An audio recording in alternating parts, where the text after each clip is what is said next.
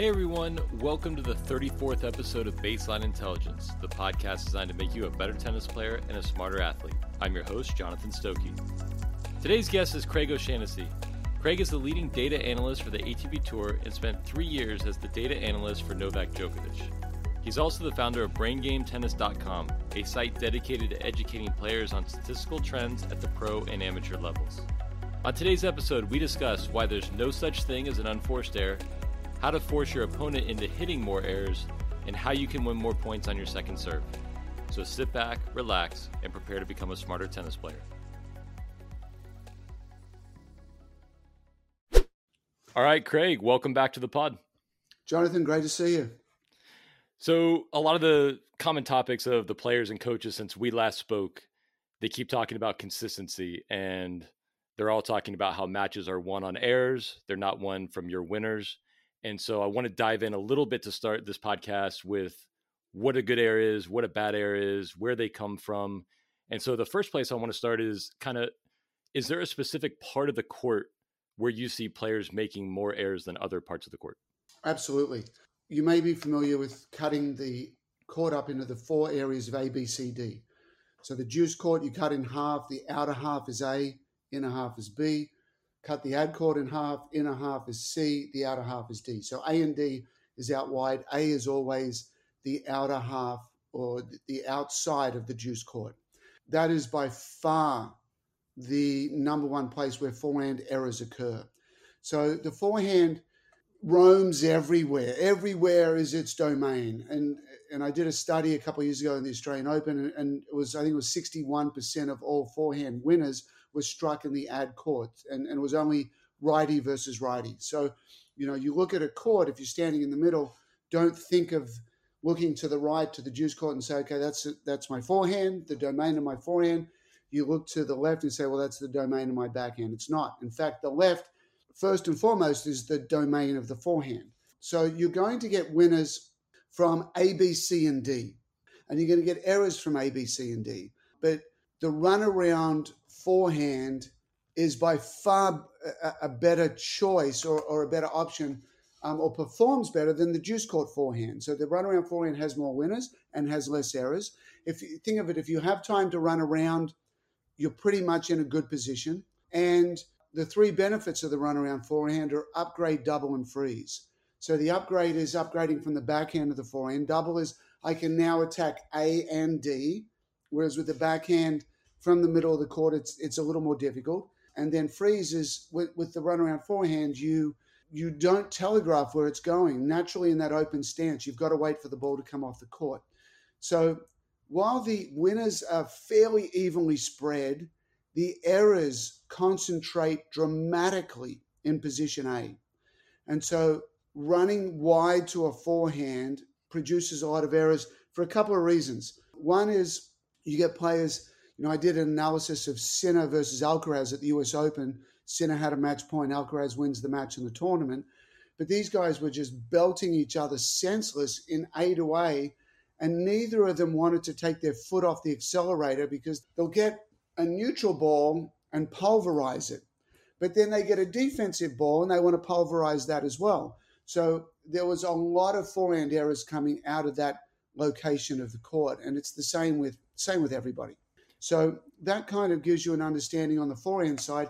In a rally, you essentially, you know, the 2 1 pattern, which you, you probably heard me talk about, is go two balls to the backhand, push the first ball, push the opponent back. Their shot has to come back cross court if they're hitting a backhand on defense. You step in a step or two, and then you push them wide. And now you've also hit two balls through the ad court, and they expect a third, and position A is wide open. So a lot of times the winner in tennis has an assist, and the assist is probably more important. Basketball, they record the assist. In tennis, I record the assist a lot of times when I'm doing an analysis of a Masters final or a Grand Slam final because I'm doing a deep dive on a player's forehand or backhand. And so it's not only the winners that they hit, but it's also the errors that that shot causes on the other side of the court. So let's say, for example, Tsitsipas may have had 10 forehand winners, but his forehand may have extracted 20 errors from the other side of the court That's a really interesting stat. And then also with Tsitsipas's 10 winners, it, it may have been set up w- with a forehand or a backhand that was that was more important to winning the point. And now if we just flip the conversation over to backhands now, backhands for righties are going to be hit in position C and position D, and it's almost 80% of the errors and the winners are out of D.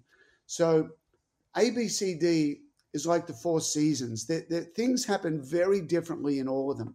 You know, if you look at position A, think of there's a pool of blood on the court over there, where the foot, you know, the, the, I talk about the forehand being the sword and the backhand being the shield.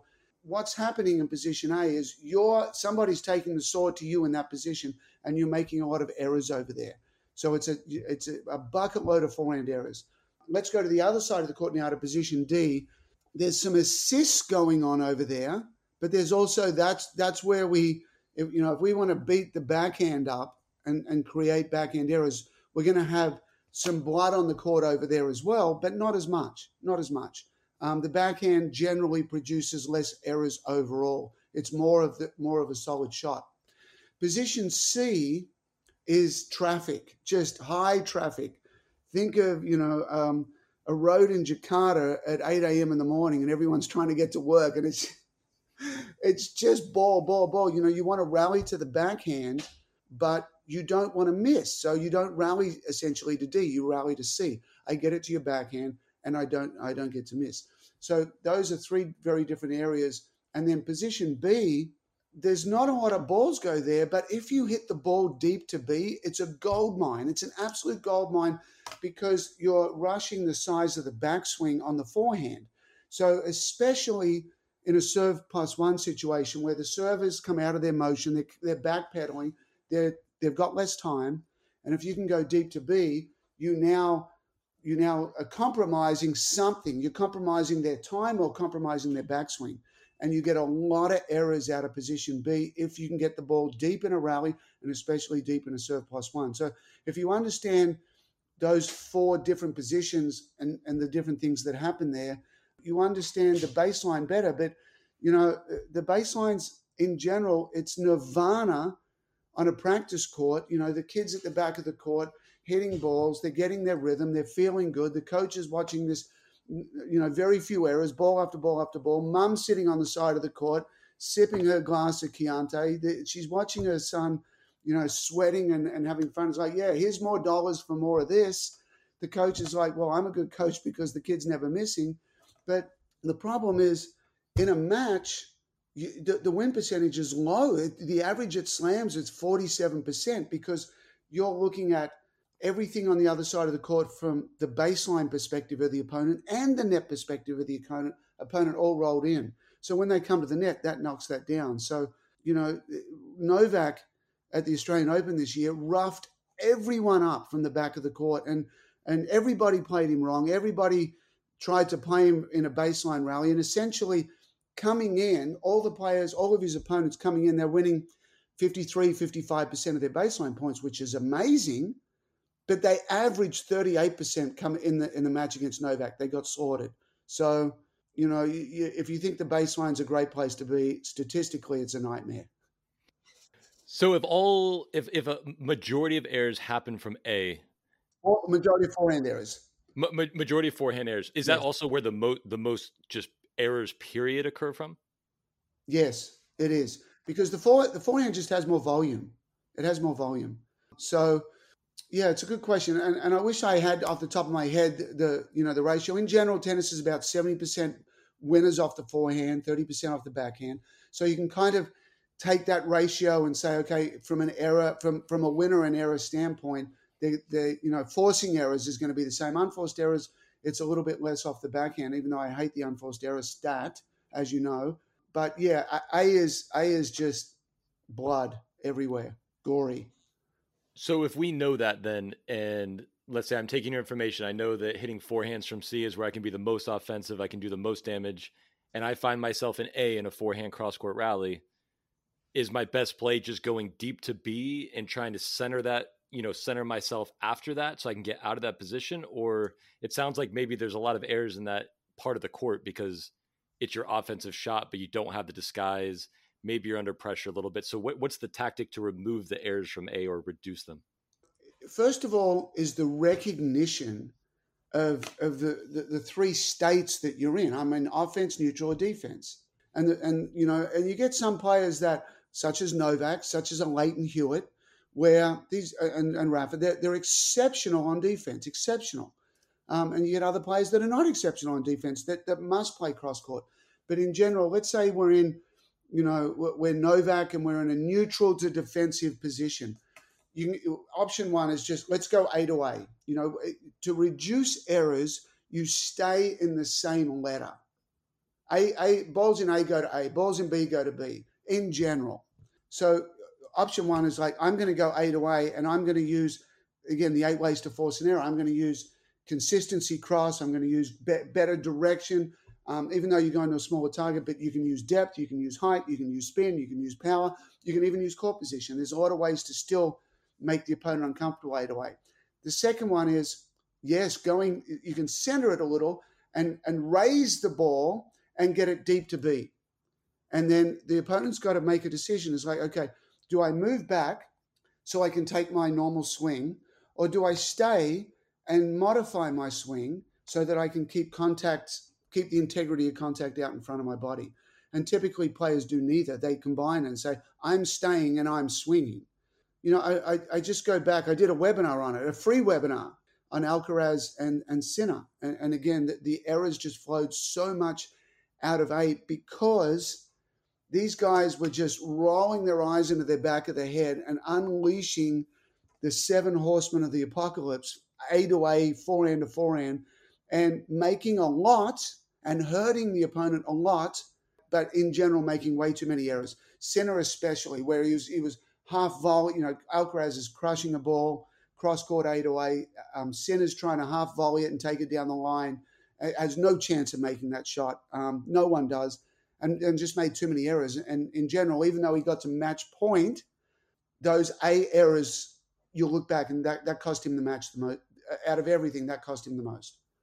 You mentioned uh, your opinion on what a forced and unforced error is, and if you if you have videos on the internet, I have seen them all multiple times. I, I, I challenge anyone in the world to to have watched more Craig O'Shannessy information on YouTube or just the web than myself.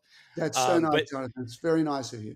But but you do an exercise. I've seen it with a group of people, and you'll show a, a point from a match in the U.S. Open, and you'll say, "Raise, you know, stand up if you think this was unforced, right. or or whatever." And basically, the room of coaches or advanced players has no idea if it's forced or unforced because that category is so so subjective. But if errors are integral to winning a match, or reducing errors are integral to winning a match, in your opinion, what type of error is actually unforced? None, literally zero. And and I come at that from a couple of different angles. You know, when if you and I go out onto the court and we start rallying, and you know, my job is to hit a ball that you like. Your job is to hit a ball that I like, so we can keep it going. But you know, I don't move my feet. I, I'm I'm a little bit off. I hit it off center. I hit it short. You've got to come up and you dump it in the net. I think we've got to understand that errors are normal. Errors errors happen. Like I was on court this morning for two hours. I was, you know, out there. The first thing we do, I had a junior. We worked for the better part of an hour and fifteen on on volleys, an approach and volley, on, on doubles volleys, on singles volleys. But we started rallying, and we're both hitting the ball well. But you know, every eight or tenth shot, there's an error. You know, there's the other thing is that you know, if he hits it to my backhand, I'm more likely to make an error. If I hit it to his backhand, he's, he's, he's more solid. So I prefer to just say, to just make make it simple and go, you either hit a winner or you make an error. And I, I just, I don't see the benefit. In fact, I see zero benefits and I see 10 problems that emanate out of out of saying the word unforced error because it has this idea that, that's associated with it that we shouldn't miss and then we we have our juniors that think that just don't know any better young kids 12 years old 14 years old that miss and get really upset and cry and go nuts and break rackets and yell at mom and dad and the coach and melt down essentially and they just got to understand that these errors are normal These errors are normal. It's normal to make an error. And in fact, as a coach, you know, I, I said it six times this morning. I'm feeding a ball. The player I'm coaching makes an error. And I say to them, good error. And they're like, they kind of look at me and it's like, well, what, what do you mean? I'm like, well, you know, was, we were doing volleys. Well, you stepped sideways, which we wanted. You had the right grip, which we wanted. You took zero backswing, which we wanted. You stepped forward to the ball, which we wanted. You caught it out in front, which we wanted, but you caught it on the edge of the racket. And that was the only thing that you did wrong. You did a lot of things right that you can just, your dial is so close to being perfect and un- unlocking that shot that, that, that it's good. But he's going to look at it and go, no, I missed. That's an error and that's bad. Players is, are, are generally, I win the point, I'm happy. I lose the point, I'm sad. And that applies to, uh, you know, I, I hit a winner, I'm happy. I make an error, I'm sad. And it's like, no, your good errors are your essential building blocks to your improvement and to good shots. So errors are not only necessary, they're important and they're critical to the improvement of the player. And once you reach a certain level and you want to up that level by hitting the ball harder or deeper or more spin or more consistent, the initial phase as you step into that new room of the house that you've never really been in is errors is errors because uh, uh, you you you can't you can't master that skill yet so you know i i put such a rainbow and sunshine on the error and say you know a lot of times good error. Let's fix it. Let's modify this. Players will say well you know i'm making all these different errors. This one i made a footwork error. That one i made a swinger and i'm like that's amazing because now you're understanding all the different things that go into a good shot. And sometimes, you know, if there's six things that we can identify, you may have one, two, three, four, and missing five and six. And the very next shot, you correct it and have five and six, but you're missing one and four. That's tennis. Well, welcome to our sport. So, from doing this for 30 years, from looking at forced and unforced, from looking at video, from talking to people, from interviewing the guy that invented the unforced error, I think it's I think it's um, literally the worst thing in our sport that has a lot of negative connotations that flow from it. So if you can make a good error, and like you said, good errors lead to good shots and, and good play. And I don't want to steer this in too much of a negative way, but is there such a thing as a bad error, and what what does a bad error look like? Quite often, as well, there's only there's four errors you, five errors. There's only five errors you can make. You can make an error in the net. You make an error on long, you make an error on left, make an error right, and the ball comes to you and you just miss it altogether. So, you know, for kids, that that that happens um, that, that are starting out in the game. You know, the, the, the worst error is the net error. Um, but, you know, there's very few times I'm to, a player's ever to hit a ball in the net and I'm to say good error. You know, we want to get it out of the net. We want to, we want the rallying to, you know, I take a racket and I stand it on the net and I'm like, very few balls should go through here. That's not your goal. And then I turn it up and go in that second racket length above the net. I'm like, this is where you need to live. This is where your ball needs to be flowing back and forth. So, so I would say a net error in a rally is is a bad error. Going down the line on defense is typically a bad error. I, I could probably find a couple of examples like, okay, we can live with that for whatever reason. Maybe if you go back cross court, the opponent's so strong there and if you go down the line, the opponent's so weak there and, and you're trying to change directions and go down the line, okay, I understand that. But in general, tennis is a cross court game. It's easier to hit the ball cross court. It's easier to hit the ball back in the exact same line that it came to you. So a changing of directions error is not necessarily good. A net error is not necessarily good. And opting for option 17 you know, on a short forehand when you can go, I can approach to the forehand, I can approach to the back, and I can even approach middle. I can roll it off the court. I can even, you know, or I can, I can, I'm middle of the court and I can hit a drop shot with the wrong grip. That's generally not a good error either. So yeah, there, there are some. The, the player almost always is going to is going to grab whatever negativity they can and, and just wash themselves in it and, and beat themselves up. And I'm generally immediately finding the good and going, no, you actually did this quite well. And, you know, a, little bit of a, a correction there, you'll be fine. You know, that's kind of how it works. Your coaching and information speaks to me because I'm just like, inject data into my brain and tell me what works and what doesn't, and I will do it. But we know that all players are not rational, emotionless human beings. They're super emotional. And the funny thing you said about the net, you know, we have a scoreboard that's about three feet over the net. And so we say, hey, aim at the top of that scoreboard. And they hate doing it. And I said, well, just so you know, you're not good enough to hit it exactly three feet. So sometimes you miss two feet lower and it went short, but eh, hey, at least you didn't make an error. Like they still have to come up and play, right? And so I think that's a misconception is people think you're always just going to hit high. But the other part of it too is if I fed someone a ball and I said for, you know, a million dollars, you've got to make this forehand and I feed one a low line drive right in their strike zone or I feed a, a ball 5 feet over that that's bouncing high and I go, "Which feed would you prefer?" They all prefer a lower feed. Yeah.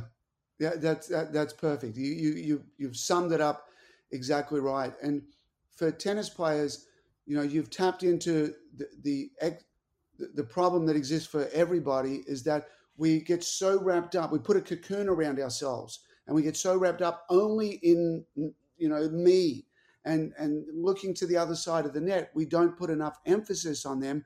We don't look over them and say, well, what do they not want? What what shot are they weak at? What shot do I see them missing? Am I right going to my strings between points and writing down those notes? So um, I think you know it's just one of those things from an early age, um, I, and I and I'm pretty sure it was because my strokes weren't great. You know, I was my. You look at me as backhand slice wasn't good. The backhand was terrible. The forehand was okay. Serve was average. Volleys were good. I could run like the wind, and I hustled like crazy. But because my strokes weren't that great, I couldn't go backhand to backhand with anyone really as a kid. Couldn't do it. So I had to figure out other ways to beat people, but I could beat people better than me by just feeding them a lot of what they didn't want. And then I found out, you know, my crappy backhand slice that falls short a lot is actually a ball that they miss a lot because they have to come forward on a low ball. So I've always looked at tennis and, and put the opponent first. And, and I think a lot of players don't do that. So they, they struggle they struggle with exactly with what you said. They don't see the other side of the court. You rattled off the eight ways to make your opponent miss really quickly earlier, and we're talking about height right now, which is one of them. Is one of those methods more effective in forcing an error from your opponent?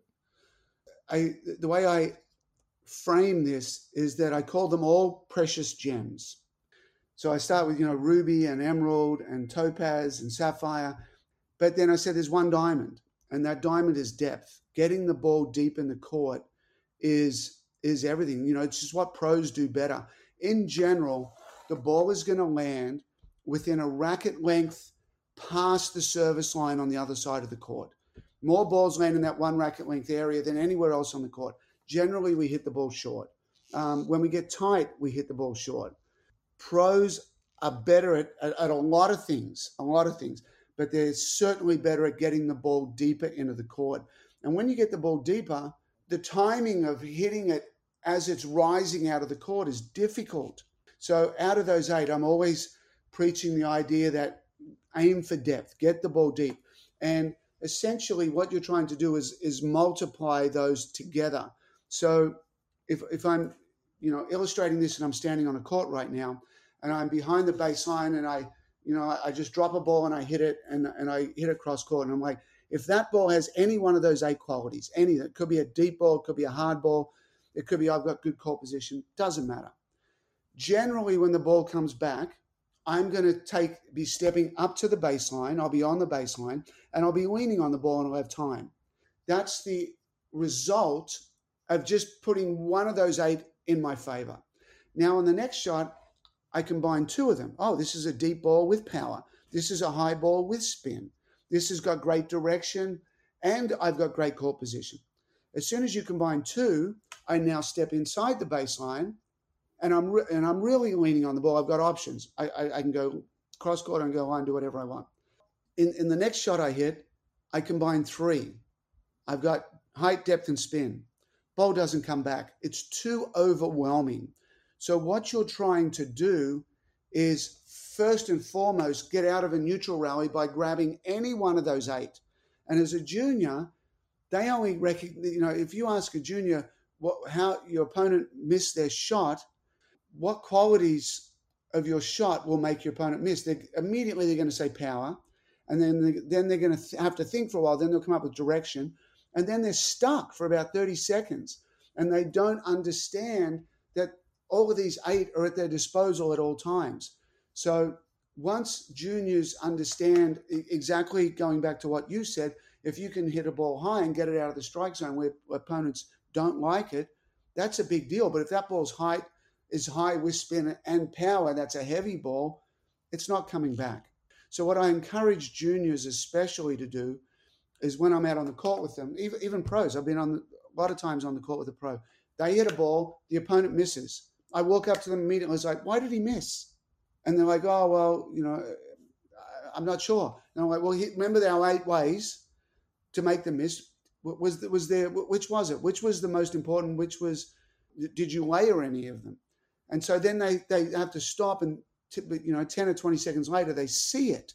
They understand. Okay, yeah, I did hit it deep, but I did use direction, and I kept it low. You know, it ended up low for them. So that's a really big thing for coaches to do is to ask those questions. Don't tell the player. Ask the player which layering of the eight ways to force an error did they employ in the last point to make the opponent miss, and then then you start to see the opponent. You start to respond to the opponent. You start to formulate the game plan around the opponent instead of just it's all about you. It's so funny because everybody's obsessed with power. Like you said, you ask a junior and you go, "How do you make a miss?" It's it's speed, and a lot of my kids will say direction so quickly. And out of the eight that you kind of list, those are probably the two riskiest in terms of you making your own error. Like if you hit fast, and I'm like, man, if you can make someone miss by hitting high with spin, hitting high and spin also makes you more consistent, which is also one of your things. So it's like you're double dipping. Like I am reducing my errors, but I'm not just rolling a ball in. That's a tough ball for them. I think people just it, they just get obsessed with speed, and I kind of understand it because on the driving range, I just want to try to hit the ball as far as I can. But that's not necessarily like the best way to be efficient on the tennis court. Yeah, and, and you look at the pro game, and a pro is exceptional in two areas. One is their ability to make the racket head go fast, which results in a hard ball. I mean, I've been on the court standing behind a lot of players, whether it's Novak or Berrettini or whoever, a, a, long list of hard hitters. And I watch them hit the ball and I'm like, it, it's almost like magic. I'm like, how do you do that? I'm stunned. It's like, if I tried to do that, I, I just can't, I, I can't reach that speed. And everything comes down to that point of contact and it's, it's the leverage and it's the rotation and it's the upper body against the lower body, but it's that snapping in a contact that they're unbelievably good at that timing to deliver all the energy at the right moment. And the second thing the pro is so good at is um, their movement. You know, they are so quick around the court. They are so good with their little steps to get spacing right, way better. You know, a recreational player moves much slower and their spacing is compromised on almost every shot. Whereas a pro, they move like the wind and their spacing is almost never compromised. Big difference. So I want to shift gears a little bit and talk about serve strategy. Obviously, if you can hold serve relatively consistently, you're going to be in pretty much every set. And I know from your information that, you know, a lot of players hover around 50% win percentage on their second serves. And that's if they're good. Honestly, a lot of the juniors that I chart are well below 50%. Uh, so do you have any keys, either tactically or technically, to helping yourself win more points on your second serve? Yeah, absolutely. I, I so after this morning, um, after we did volleys, we started, it was like, okay, we're, we're going to move into serves. So I do this drill as, as a first drill all the time. You always start with second serves. You always warm up and, and you know, you don't come out and blow your shoulder out by hitting four second serves and then blasting first serves. I went over to the other side of the court and I measured two racket lengths inside the service line. I got the yellow lines, I put them down, and our first drill is let's hit 10 deep second serves in the juice court. Let's hit 10 deep second serves in the ad court. And they've got to land between the yellow line and the service line. The, the player I was working with this morning hit a bunch of good second serves to start with, but none, none of them were deep. None of them were deep. And that just illustrates what he's used to doing, which is kind of rolling it into the middle of the service box, which directly goes right into the strike zone of the returner and, and you're going to be you're going to be on defense a lot. So with juniors, especially that I've done this drill with a lot, getting the second serve deep is a really big deal. That helps a lot to stop the opponent stepping in. And if you've got good good shape on that ball, you know you've got topspin on it or you've got slice on it. Um, hitting it deep is not is not making it risky. In, in fact, you know hitting it deep in the service box means to get it back there, you've got to be going after it, and it, it becomes more of an offensive second serve. The, the next part to understand is when you look at the player that has won more second serve points than anyone else, the highest percentage, it's, it's Rafael Nadal.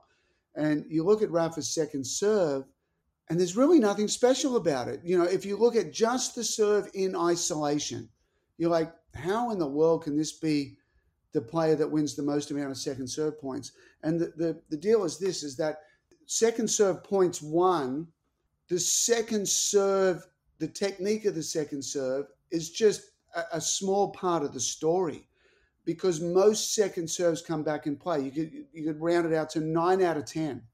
Players are, you know, the opponent's not donating very many second serve return errors at all. So what the second serve points revolve much more around is the the shots that immediately follow it. So with Rafa, uh, why he's number one in career in, in his career, or you know the history of tennis in second serve points won, is that he's so good with his serve plus one shot. You could almost make an argument, in fact, I'd like to, that the serve plus one shot is generally more important than the actual second serve when we look at overall the overall health of second serve points won. So what happens way too much is that we make too many second uh, serve plus one errors after a second serve because we've hit a weaker ball, we've hit a slower ball, we now have a faster return coming back. We have an aggressive returner, and we don't defend well off that ball. One of the best places to hit the return against a second serve is right back down the middle to position B against a right-handed player, which is middle forehand to rush the size of that uh, of the backswing and um, and compromise that. So if the ball does get really easy, and you say, okay, I can I can maybe go for a winner cross court, or I can maybe go for a winner down the line, or I could I could be looking to extract an error there. That's fine too. You you are you are going to attack wider against a second serve than you are against a first serve. But there's still nothing wrong with going straight at the player, taking their time away, and and and forcing that early error. So I would say for players to improve their second serve win percentage you will work equally as hard on the second serve as well as the first shot after the second serve in one unit. So you'll hit the second serve. Um, as a coach, you let that second serve go by you. You feed a difficult ball. You feed it with topspin. You put it right at them. You you try and compromise time for them, and and let's see how well they defend because that that falls apart in a hurry at all levels of our of our sport. I know this is a, t- a tough question I'm about to ask because I'm asking you to speak generally, and every player is a little bit different. But we'll make the math simple on this one. Let's say you you win 75% of your first serve points, and you win 50% of your second serve points, and so you've got a big point. It's break point. and some coaches say, "Hey, it's really important you get your first serve in." And so the only way you can make more first serves is to take a little bit of speed off of it. Maybe you add some spin, maybe you add more body but by doing that, you're probably no longer winning that 75% because the quality of your serve is a little worse. So, what is your take on that? Does it make sense to take a little bit of speed and effectiveness off of your first serve to avoid having to hit a second serve? What's the right balance there on a big point? I would say nine times out of 10, the right decision is to make the first serve. Put the first serve in the court. If you have to take 5% off you know, and I always go back to Andre Agassi here in the ad court. He had the best top spin first serve out wide, probably of all time. In, in fact, players should go back and study that. I, I, I, should do a blog on that. But you know, you you want the environment on that big point to be I put a first serve in and I'm hitting a serve plus one forehand. My opponent's hitting a, their weaker return and they're they're hitting a return plus one backhand going back behind them. In saying that, here's here's the opposite side of that. So when I was um, helped Scott Wittenberg, who was Dustin Brown's coach, with Dustin at Wimbledon against Rafa, let's say it's 30-40 and Dustin serving. I would want him in that situation to hit it and go, I'm going to try and end the point now. Because if Rafa gets that return back and Rafa gets just, if he sinks his teeth into that point, he's probably going to win it because they're going to end up in a baseline to baseline fashion. So I would say to Dustin, let's let's take the battle forward. Let's take the battle right to the front of the point. And sometimes it's like I want you to hit a big first serve, and I want you to hit a big second serve because statistically that's better against somebody that's going to grind you to death in a baseline rally. That's the beauty of tennis. You know, you you you've got to factor in the opponent. You got to factor in the moment. You got to factor in how tight am I. You got to factor in you know, out of my last 10 first serves, I've only made three, or I'm, I'm feeling it. I'm, I'm I'm backing myself. There's times out there it's like, you know, in a big point, I feel good and I'm coming after you. So I'm going to hit my first serve. And if I miss it, I, I, still feel good about my second serve because you're making a lot of back end errors. So I can find that once the rally starts. So it doesn't really matter if I hit a second serve.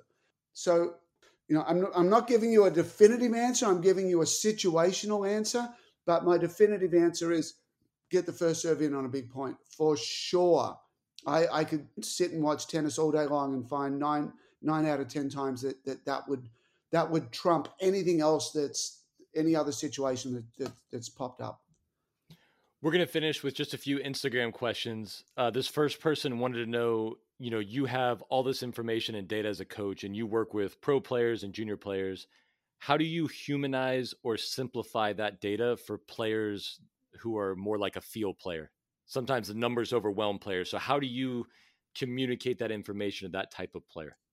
You you deliver it. It's the art is delivering it in a simple manner. For example, I was at the Australian Open this year. I had a player come to me wanting information about their game and the opponent. It was second week. It was a, it was a, a, a very recognizable player and a very big match.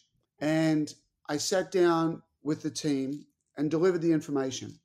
And at the end of it, the coach said to me, You've delivered this in such a simple manner, eh, way different than I've seen. There's another company out there that is doing a lot of analytical work in tennis, which is fine. Good. We need that. But they are delivering it in such a way that it is so incredibly overwhelming that the coach looks at it, has no idea, there's no recommendation, there's no simplification of it, that it's just vomiting up data.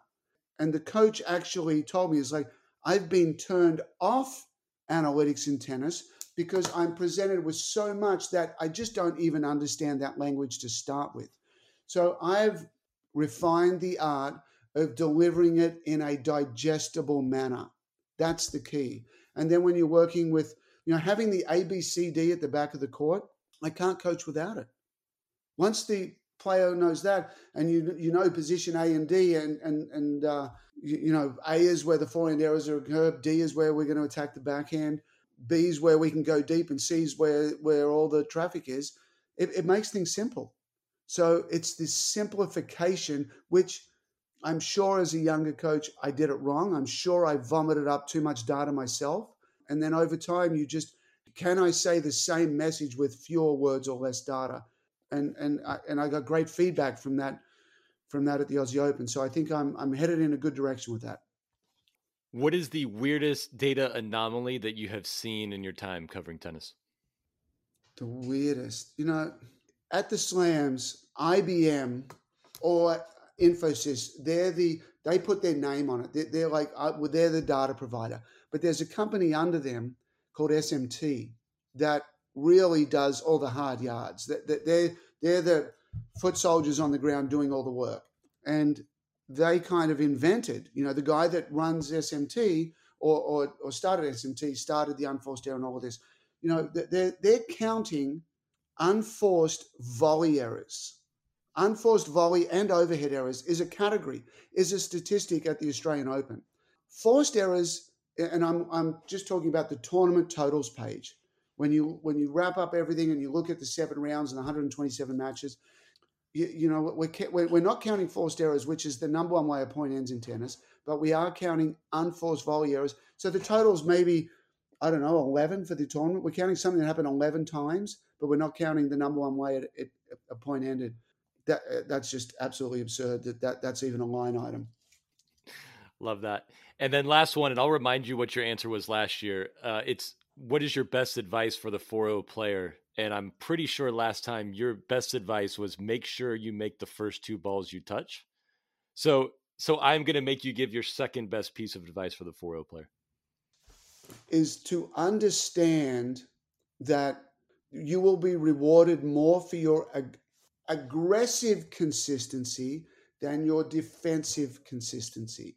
So don't go out there and say, I'm just going to put every ball in the court and, and, and let the opponent and and you know the opponent's constantly in neutral or offense. You know, just going out and shoveling the ball back in the court as an understanding. That's our version of consistency. It doesn't work.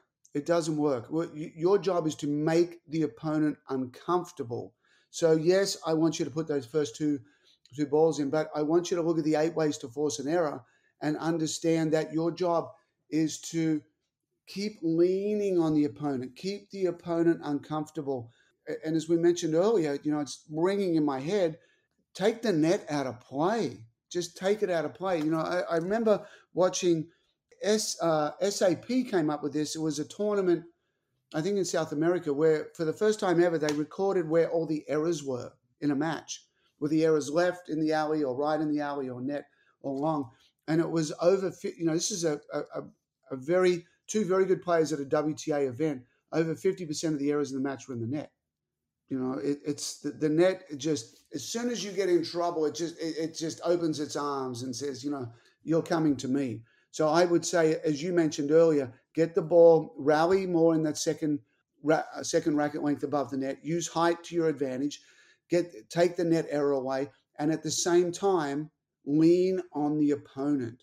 And one of the best ways to do it is against a second serve. Do not let the opponent just roll a second serve in and let them get away with it. Uh, you know, and if you're taking on risk anywhere on a court, up your risk when you're returning second serves to extract error. So I think I combine three or four into one right there. Probably cheated on your answer or on your question a little bit, but they're all they're all very very valid. You did cheat, but honestly, if we were able to reserve you for 10 hours, I would have asked you for your top 175 things because they're all they're all gold. But th- thank you for your time. It's been it's been a, a great hour with you. I've learned again. You just said two things at the end there. I have a lesson in 15 minutes. I'm going to go use it right now. The way you explained it, I love it. But thanks for your time. We learned a lot about errors and, and hope to have you back on. You know, next year, a similar time. Absolutely. All right. I want to thank Craig for coming on the show again. I know I sound like a huge fanboy, but I love his information and numbers just speak to me big time. So I always love having him on the show. So many great nuggets in this one where errors are occurring in the court, how to win more second serve points, and drills for that. But every episode I've hosted so far, I either hear a new thought or I hear something that's framed or worded in a different way. And today I love the way he framed aggressive consistency versus defensive consistency. Making the first two balls isn't enough if you're just lobbing them back into play, something weak that your opponent can step in and hurt you with. So make sure that you step in, accelerate with height and spin, and pick a target with plenty of margin. I want to thank you all for listening. I know there are a lot of podcasts out there, and I'm grateful you chose to join me today. I'm motivated to evolve and improve, so please subscribe if you enjoyed the episode and leave a comment or review so we can keep getting better every week. For more, check out my Instagram at Stokey Tennis for clips from these podcasts, as well as general drills and tips to help your tennis game. Thanks for listening. I hope you just improved at tennis without even hitting a ball.